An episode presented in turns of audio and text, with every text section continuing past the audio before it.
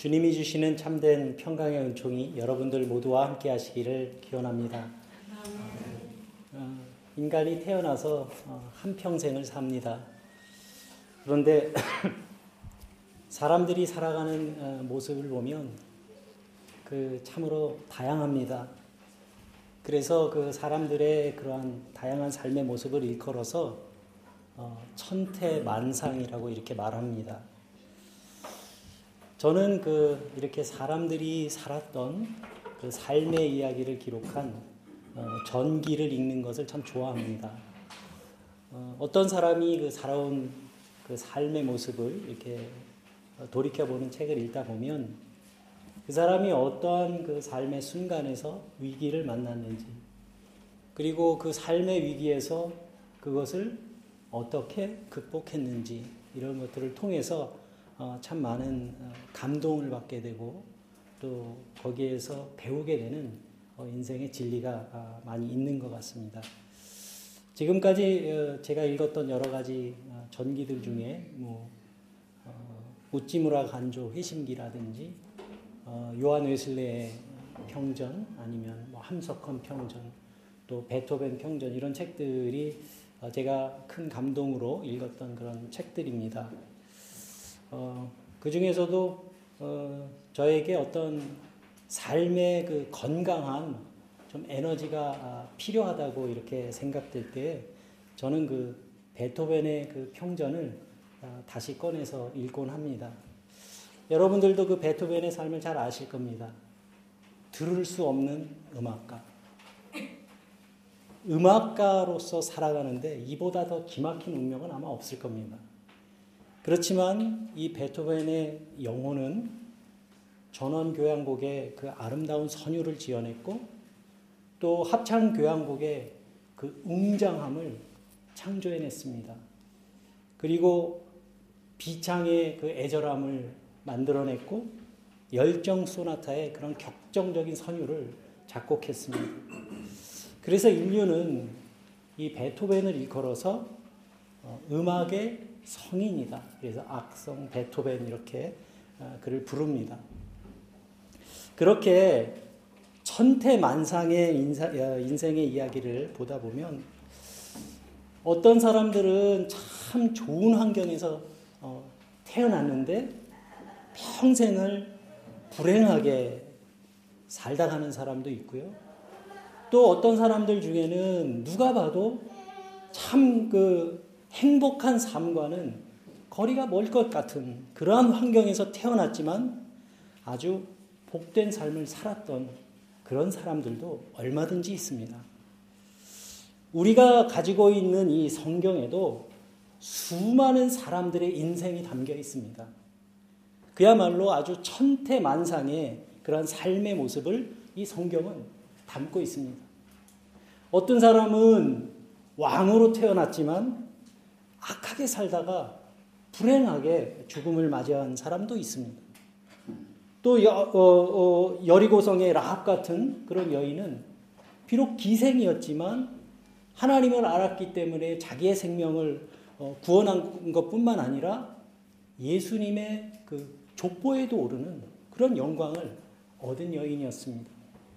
또한 루시라고 하는 여인도 비록 이방의 여인이었었지만 예수님의 족보에 오르는 그러한 여인 중에 한 사람이 되어서 아주 복된 삶을 살았던 인물이었습니다.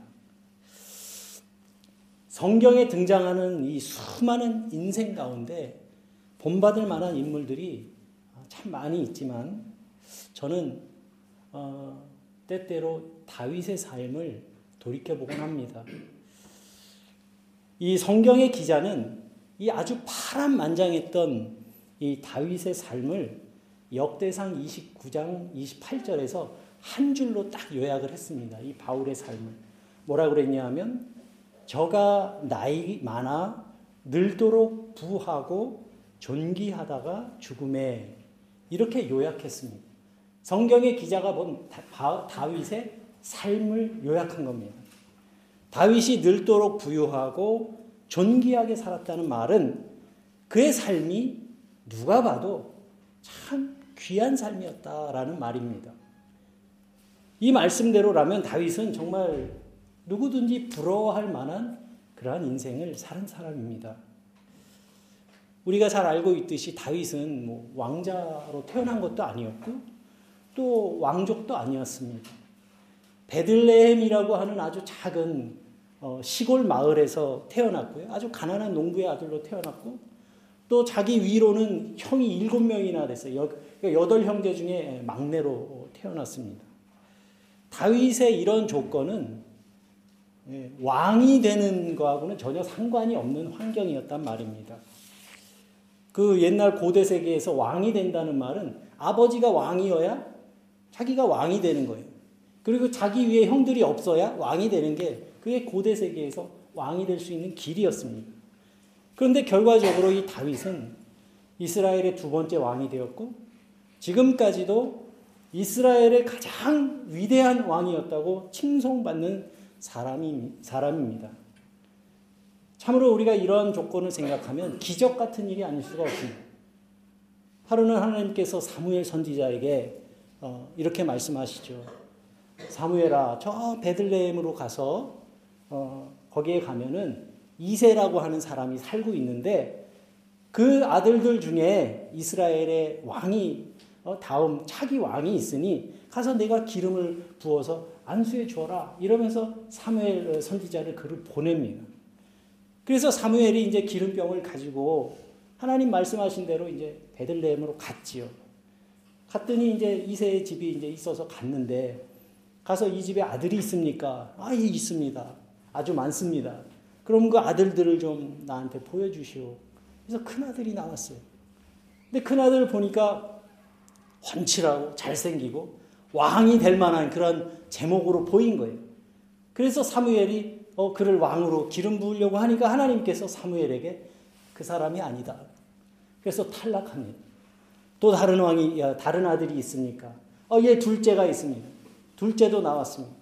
아, 이 아들도 보고, 셋째 아들도 보고, 그런데 다 아주 준수하게 생기고 아주 어, 왕이 될 만한 제목으로 보였어요.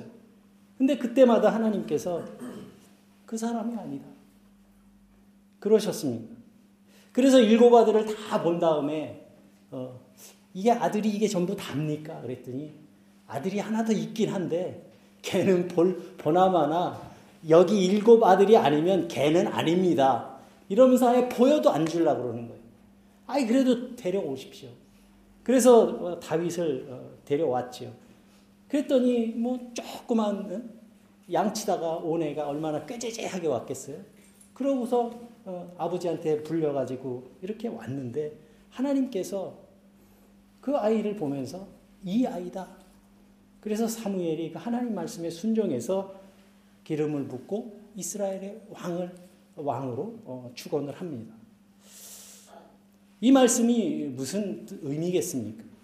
다윗이 외모가 출중해서도 아니고 그가 잘나서 왕으로 세움을 입은 것도 아니라는 말씀입니다.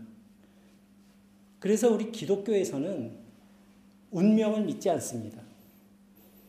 기독교는 운명을 믿지 않는 대신에 하나님의 섭리를 믿습니다. 그래서 예수 믿는 사람은요, 내 팔자가 어떻고 이런 얘기를 안 합니다. 내 운명이 어떻게 될까? 그렇게 말하지 않습니다. 그렇게 말하는 대신에 하나님의 섭리가 무엇일까? 나를 향하신 하나님의 뜻이 어디에 있을까? 그걸 헤아리고 믿고 고백하는 것이 바로 기독교입니다. 그래서 하나님이 뜻하시면 낮은 자를 높여주시기도 하고 천한 자가 존귀한 자가 되기도 하고 멸망받을 자가 구원의 자녀가 됨을 믿는 그러한 믿음이 기독교의 신앙입니다. 그런데 여러분, 그러한 일들이 어떻게 해서 생깁니까? 그 사람이 그러한 조건을 갖췄기 때문이 아니라 하나님께서 택하셨기 때문, 즉 하나님의 섭리를 믿는 것입니다. 하나님께서 나를 택하셨기 때문에 내가 오늘 이 자리에 있는 겁니다. 그것이 하나님의 섭리임을 믿고 고백하는 믿음이 기독교입니다. 역대상 28장 이 전체를 읽어보면 하나님께서 택하사라는 말이 모두 여섯 번이 나옵니다. 택하사 나를 택하사 내 아들을 택하사 유다 지파를 택하사 우리 가정을 택하사 택하사 하나님이 택하사 이 말이 계속 나옵니다. 다윗은 사람들로부터도 존귀한 사람이라는 칭, 칭송을 듣고 또 하나님에게서는 내 마음에 합한 자라는 그러한 칭찬을 들었는데 다윗의 고백은 하나님이 나를 택하셨기 때문에 내가 있다는 그런 고백을 하나님께 드렸습니다. 그래서 저는 성경에 나오는 인물 가운데 뭐 좋아하는 인물들이 많이 있죠. 그렇지만 언제나 한 사람만 뽑아라 그러면 저는 다윗을 뽑습니다. 다윗의 삶을 통해서 우리에게 우리가 얻을 믿음의 본이 너무나 크기 때문입니다.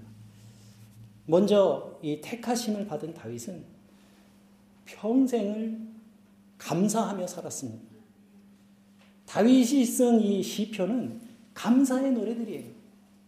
시편 100편에서 이렇게 노래합니다. 여호와께 감사하라. 그 선하시고 인자하심이 영원하고 그 성실하심이 대대에 미치리로다. 여호와께 감사하라. 감사하라. 다윗에게는 늘 좋은 일만 있었기 때문에 감사하며 살았던 것이 아닙니다. 다윗의 삶이 얼마나 기구한 삶이었는지 우리는 너무 잘 알고 있습니다. 그리고 도저히 왕이 될 수도 없는 그런 사람인데 인간적으로 봐서는 도저히 불가능한 일이었는데 하나님께서 나를 택하셔서 이스라엘의 왕으로 세워주셨으니 하나님 감사합니다.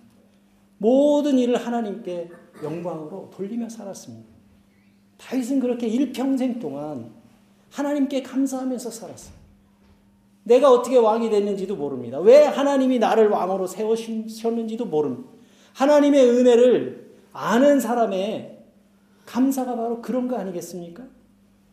우리도 자주 부르는 그 찬송가의 고백처럼 아 하나님의 은혜로 있을 데 없는 자. 왜 구속해 주는지 난 알 수 없도다. 하나님이 나를 택하셔서 나를 자녀 삼아 주시고 예수 그리스도를 믿게 하는지 난 알 수 없도다. 왜 내게 성령 주셔서 내 마음을 감동케 하시고 주 예수 그리스도를 믿게 하는지 난 알 수 없도다. 우리의 고백 아닙니까? 사랑하는 교우 여러분, 그래서 내가 예수를 믿기로 결심해서 내가 예수 믿는 거 아닙니다. 어느 날 성령께서 갈급한 내 마음에 찾아오시고 내 영혼을 감동케 하셔서 나로 하여금 예수님을 알게 하고 믿게 하신 겁니다. 하나님이 여러분을 택하셔서 하나님의 자녀로 삼으시고 예수 그리스도의 십자가의 보혈의 피로 구속해 주셨습니다. 이 믿음을 얻는 사람들은 내 삶의 모든 것이 하나님의 은혜임을 고백하면서 감사하며 살 수 있게 됩니다. 살다가 좀 어려운 일 만날 때가 있지만 그럼에도 불구하고 감사의 조건을 찾아내는 그 은혜를 발견하게 되는 겁니다. 사도 바울도 빌립보 교회에 보낸 편지에서 그렇게 고백하지 않습니까? 나의 나 된 것은 하나님의 은혜라. 이렇게 고백합니다. 내가 이렇게 복음을 전하는 사도로 사도가 된 것도 또 내가 이방인들에게 복음을 전하며 하나님의 말씀을 증거하게 된 것도 모두 다 하나님의 은혜라. 내가 살아온 날 돌이켜 보니까 하나님의 은혜가 아닌 것이 하나도 없더라. 그러한 고백입니다. 이러한 감사가 하나님을 믿는 사람들의 특징입니다. 그래서 여러분 믿음이 없으면 감사도 없는 거예요. 다윗은 한평생 사는 동안 그 하나님의 은혜를 잊을 수가 없었습니다. 가난한 곳에 처할 때에도, 부한 곳에 처할 때에도, 핍박을 당하는 자리에서도, 생명의 위협을 당하는 자리에서도, 모든 일이 다윗에게는 감사의 제목이 됐습니다. 그래서 그는 하나님을 노래하지 않을 수가 없었던 겁니다. 여호와를 찬양하라, 여호와께 영광을 돌리라. 그 선하심과 인자하심이 영원하리로다. 하나님께 감사. 그렇게 살았습니다. 내 존재가 하나님의 소유임을 고백하는 사람들에게는 모든 일들이 하나님의 은혜로 바뀌어지는 겁니다. 이사에서 43장 말씀에 이렇게 기록되어 있습니다. 내가 너를 지명하여 불렀나니 너는 내 것이라. 여러분 이 말씀을 여러분들을 향한 하나님의 말씀임을 여러분들 믿으십니까? 이 땅에 얼마나 많은 사람들이 삽니까? 65억이에요? 요즘 70억이에요. 얼마나 많은 사람들이 살아갑니까? 그 많은 사람들 가운데 누구누구 다 지명해서 불러주셔서 우리를 향해 말씀하십니다. 너는 내 것이라. 너는 내 것이라. 내가 강 가운데 지날 때 물이 너를 침몰치 못하게 할 것이고 내가 불 가운데 지날 때라도 불이 너를 사르지 못할 것이고 너는 내 것이라. 하나님의 약속입니다. 얼마나 감사한 말씀입니까? 이 같은 감사의 노래가 여러분들에게도 삶의 고백이 되시기를 바랍니다. 두 번째로 다윗은 하나님을 진심으로 사랑하는 사람이었어요. 평생을 하나님을 사랑하고 사모하며 살았어요. 하나님을 너무나 사랑하는 사람이었습니다. 다윗의 이 청년 시기에도 고난이 참 많았지만 다윗은 말년에도요 그렇게 평탄한 삶을 산 사람이 아니었습니다. 아들이 압살롬이라는 아들이 반란을 일으켜요. 아직 아버지가 죽지도 않았는데 그래서 아버지가 아들한테 쫓겨나요. 왕국에서 도망쳐 나옵니다. 그런데 이 다윗이 쫓겨나가지고 어? 왕, 어, 왕궁을 떠나서 어, 지은 시가 있어요. 무엇을 노래했냐면 왕궁에 있을 때는 내가 언제든지 성전에 나가서 하나님을 예배할 수 있었는데 내가 제사 드릴 수 있었는데 밖에 나오니까 그 하나님 성전에 나갈 수 없는 그러한 처지가 된 것을 안타까워하면서 시편의 노래를 지은 것이 84편의 시입니다. 만군의 여호와여 주의 장막이 어찌 그리 사랑스러운지요 내 영혼이 여호와의 궁정을 사모하여 쇠약함이며 내 마음과 육체가 살아계신 하나님께 부르짖나이다. 나의 왕 나의 하나님 만군의 여호와여 참새도 제 집을 얻고 제비도 새끼들 보금자리를 얻었나이다. 그런데 나는 그 여호와의 성전에 나가 예배드리고 싶은데 그럴 수 없는 처지를 이렇게 아름다운 시로 노래했습니다. 다윗이 하나님을 얼마나 사모했는지, 그가 하나님의 성전을 얼마나 갈망했는지 알 수 있는 그러한 시입니다. 다윗은 그 어떤 사람보다도 하나님을 뜨겁게 사랑한 사람이었습니다. 그리고 다윗은 하나님을 그렇게 뜨겁게 사랑했기 때문에 늘 기도하는 사람이기도 했습니다. 다윗은 하나님에 나가 하나님 앞에 나가서 기도하는 일을 쉬지 않았어요. 삶이 위기에 처했을 때만 기도한 게 아닙니다. 그의 시편을 보면요. 그가 쫓겨다닐 때도 물론 기도했지만 왕위에 올라서 부귀와 영화를 누릴 때에도 다윗은 하나님 앞에 나가 기도하는 것을 쉬지 않았습니다. 이것이 무엇을 말합니까? 다윗이 평생을 하나님과 교통하는 삶을 살았다는 이야기입니다. 다윗은 아주 위대한 왕이었어요. 사람들 중에 이보다 더 높은 자가 없었습니다. 그렇지만 다윗은 하나님 말씀을 사모하며 하나님을 사랑하고 하나님의 성전을 사랑하고 하나님 앞에 나아가 예배드리는 것을 늘 사모했습니다. 하나님의 뜻대로 살기를 원했고 하나님의 능력을 사모하는 사람으로 살았습니다. 오늘 이곳에 있는 저나 여러분들도 하나님께서 택하여 부르신 하나님의 자녀들입니다. 그리고 주님은 당신의 자녀들을 왕 같은 제사장으로 삼으셨다 했습니다. 그리고 그 자녀들에게는 천사도 흠모할 만한 권세를 주셨는데 그 권세가 어떤 권세입니까? 예수 그리스도와 함께 이 세상을 넉넉히 이길 권세입니다. 죄에 붙들린 삶을 살지 않을 권세입니다. 우리를 택하사 자녀 삼으신 그 하나님을 더욱 사랑하시는 여러분들 되시기를 바랍니다. 그리고 그 사랑으로 복음을 이 땅 위에 증거하면서 하나님께 영광 돌리는 삶을 살 수 있기를 간절히 소망하는 마음이 우리 안에 있어야 합니다. 마지막으로 다윗은 하나님을 절대적으로 신뢰하는 사람이었어요. 다윗은 평생 동안 하나님만 의지했습니다. 어린 다윗이 기름 부음 받은 후에 하루는 이제 전쟁터에 나간 형들에게 도시락을 갖다 주라고 아버지가 심부름을 시켜서 가잖아요. 그래서 갔다가 이제 심부름으로 가서 도시락 가지고 이제 전쟁터에 갔는데 이스라엘 군대가 블레셋하고 싸움을 하고 전쟁을 하고 있는 거예요. 근데 블레셋에는 아주 골리앗이라는 장수가 딱 버티고 있으니까 이스라엘 군대들이 거의 힘을 못 쓰는 거예요. 그래서 그 어린 소년 다윗이 그 앞에 나가죠. 근데 이 다윗이 얼마나 어, 몸이 작고 왜소하면 몸에 맞는 갑옷도 없고요. 무기는 너무 무거워가지고 들지도 못하는 거예요. 그래서 다윗이 뭘 갖고 나갑니까? 막대기를 들고 막대기를 들고 그 시내가에 가서 조약돌 다섯 개를 주워 가지고 골리앗 앞에 나가요. 그러니까 그 블레셋의 군대 병사들이 여기 다윗을 보면서 그러죠. 막 웃어요. 그러면서 하, 네가 막대기를 가지고 나온 거 보니까 우리가 강아지인 줄 아는가 보구나. 그러면서 막 놀립니다. 다윗을. 네?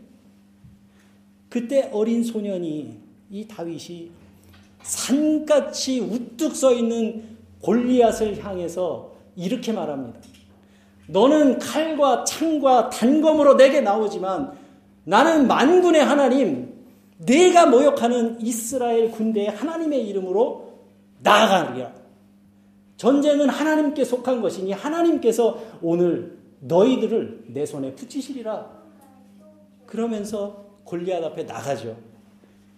여러분 다윗이 너무 철이 없어서 세상 물정을 몰랐던 것일까요? 누가 봐도 뻔한 결과였는데 다윗은 자기 자신을 의지하지 않았습니다. 자기 뒤에 서 있는 이스라엘 군대를 의지하지도 않았습니다. 다윗은 오직 눈에 보이지 않는 그 하나님만 의지했습니다. 그리고 하나님을 의지하는 다윗에게 골리앗은요, 극복하기 어려운 큰 장애물이 아니라 맞추기 쉬운 큰 표적이 된 거예요. 등치가 크고 얼굴이 얼마나 컸을까요? 얼마나 이게 맞추기가 쉬워. 얼굴이 작은 사람보다 맞추기 쉬울 거 아니에요. 딱! 여러분, 이 이야기, 여러분 이게 어, 어린이 예배에서 저는 이, 이 이야기 설교하는 걸 너무 좋아해요. 또, 너무 이게 어렸을 때부터 이 얘기를 들으면, 와, 다윗이 너무 멋있는 거예요. 골리앗 앞에 나가서, 내가 하나님의 이름으로 하면서 딱 맞아서 골리앗이 이 상상만 하면 너무 신나요. 막 이야기가. 예? 그큰 골리앗이 다윗 앞에서 장애물이 아니라 표적이 된 거예요. 여러분 우리가 이 세상에서 만나는 일도 이와 같은 일이 얼마나 많습니까? 우리가 극복하기 어려울 것 같은 정말 산 같은 문제들이 우리 앞에 있을 때가 있잖아요. 하나님의 이름으로 나갔을 때 그것이 장애물이 아니라 내가 극복할 수 있는 넉넉히 극복할 수 있는 관역이 되는 그러한 역사가 여러분들의 삶 가운데 있기를 바랍니다. 그 이후에 다윗은요 거의 평생을 전쟁터에서 보냈어요.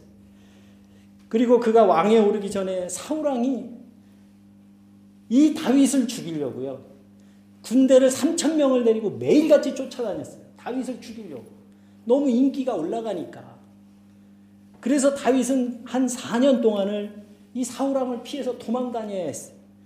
그런데도 하나님께서는 다윗을 어디에 가나 보호해 주셨습니다. 그래서 다윗이 그 모든 그 하나님의 그 은혜를 시로 읊어놨어요. 여호와는 나의 산성이시요. 여호와는 나의 반석이시요. 나의 능력이시요. 나의 보좌시요. 어느 때는 굴 속에 숨겨주시고, 어느 때는 바위 틈에 숨겨주시고, 어느 때는 사막의 골짜기에 숨겨주시고 하나님의 그때그때마다 지켜주시고 보호해주시고 숨겨주셔서 원수의 칼날에서 나를 보호해주셨다고 그 하나님을 노래하고 있습니다. 그러한 다윗의 고백의 절정이 우리가 너무 잘 아는 시편 23편의 말씀이죠. 여호와는 나의 목자시니 내게 부족함이 없으리로다. 그가 나를 푸른 초장과 잔잔한 물가로 인도하시는도다. 이것이 바울의 고백입니다. 인생의 고백. 참으로 아름다운 시죠. 여러분 하나님을 노래하는 이 영혼이 얼마나 위대합니까? 다윗은 그의 평생에 동행하신 살아계신 하나님을 절대적으로 신뢰하며 살았습니다. 이 아름다운 시의 고백이 오늘 이 자리에 함께 하신 저와 여러분 모두의 믿음의 고백이 되기를 주님의 이름으로 축원합니다. 이 역대상의 28장 1장과 29장은 다윗이 세상을 떠나면서 마지막으로 남긴 유언입니다. 이제 죽을 때가 됐어요. 그래서 임종이 가까워지면서 그 사랑하는 아들 솔로몬도 부르고 자기의 오래된 그 신하들도 다 한 자리에 모아놓고 지금 말하고 있는 거예요. 그러면서 이렇게 말합니다. 여러분, 내 평생 동안 나를 지켜주신 그 하나님을 섬기십시오. 그리고 솔로몬에게 따로 이야기하죠. 아들 솔로몬아, 내가 가는 동안 내 하나님 여호와의 말씀을 잘 지켜 그 길로 행하여 그 법률과 계명과 율례와 율법을 기록된 대로 다 지켜 행하면 내가 무엇을 하든지 내가 어디로 가든지 다 형통할 것이다. 이것이 다윗이 세상을 떠나기 전에 마지막으로 남긴 유언입니다. 일생 동안 하나님께 감사하며 또 하나님만을 사랑하고 그 하나님을 의지하고 신뢰하며 살았더니 하나님께서 지켜주시고 보호해 주시고 은혜 주시고 그때그때 능력 주셔서 나를 오늘 여기까지 인도하셨다는 인생의 체험을 지금 아들에게 유언으로 남기고 있는 겁니다. 여러분 이것이 어디 다윗 한 사람만의 고백이겠습니까? 만약 이 이야기가 그냥 성경에 나오는 어? 이스라엘의 한 위대한 왕의 이야기로만 그렇게 전해진다면 그냥 위인전으로 끝날 겁니다. 그러나 오늘 이 다윗의 고백이 여러분들의 삶의 고백이 되고 여러분들의 믿음이 된다면 이 축복의 말씀 또한 여러분들의 소유가 될 것입니다. 사랑하는 유로룩스 교우 여러분, 감사하며 사시는 여러분들이 되시길 바랍니다. 감사하되 항상 감사하며 사시기 바랍니다. 아, 하나님의 은혜로 이 쓸데없는 자, 왜 구속하여 주는지 난 알 수 없도다. 그 은혜 하나로 만족할 수 있는 은혜가 여러분들 가운데 임하시기를 바랍니다. 날마다 우리에게 허락하신 그 은혜 감사하며 하나님을 사랑하시는 여러분들 되시기 바랍니다. 그리고 그 하나님을 의지하고 신뢰하는 가운데 우리에게 맡겨주신 그 소명을 감당하는 저와 여러분들이 되기를 바랍니다. 하나님은 어제에만 함께 하셨던 하나님이 아니에요. 미래에 있을 일만 보장하는 하나님이 아닙니다. 그 오늘 오늘을 살아가는 우리들이 그 하나님을 신뢰해야 합니다. 오늘도 나와 함께 하시는 그 하나님께 감사와 사랑과 신뢰를 드림으로 하나님의 임재가 이루어지는 은총의 삶을 날마다 살아가시는 저와 여러분들이 되시기를 주님의 이름으로 간절히 축원합니다. 오늘 주신 말씀을 생각하며 다 함께 새김의 기도를 드리겠습니다.